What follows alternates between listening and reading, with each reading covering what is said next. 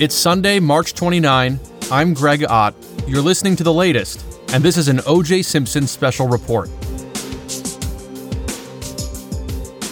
As of press time, it's been 11 days since OJ last spoke to the public at large when he compared the coronavirus to Tom Brady on March 18. Hey, Twitter world, yours truly. It seems like if there's a place above heaven for a quarterback, Tom Brady has just found it. Take care and stay healthy. Mr. Simpson is a 72 year old man within the at risk group for contracting the coronavirus.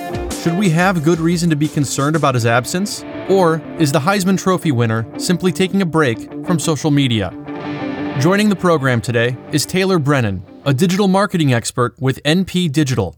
Taylor, thanks for joining me. Hey, Greg, thanks for having me. Taylor, Mr. Simpson has more than 944,000 followers on Twitter, including at Julius Caesar 3, at Y2K Horny Boy, and at Mr. Cosby for Prez. What conclusions can you draw from having such a large social media audience? that they're famous uh, or they're an expert in their field and and kind of know how to develop followers through like best practices and strategy. On average, Mr. Simpson has never gone more than seven days without sending a tweet. Can you think of a reason why the first NFL player to rush more than 2,000 yards in a single season would suddenly stop using Twitter? I would say it probably has more to do with with the pandemic uh, and maybe attention being diverted elsewhere.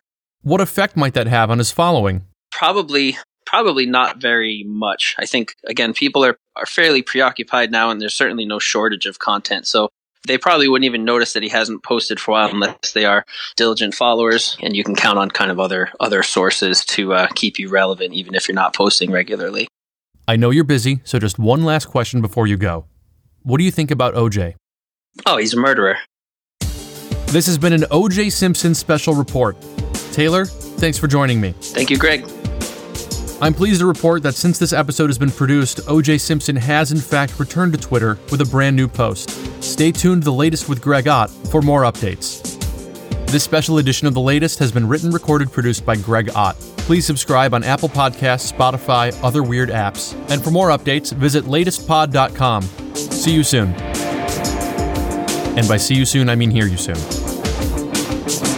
And by hear you soon, I mean you'll be hearing me soon.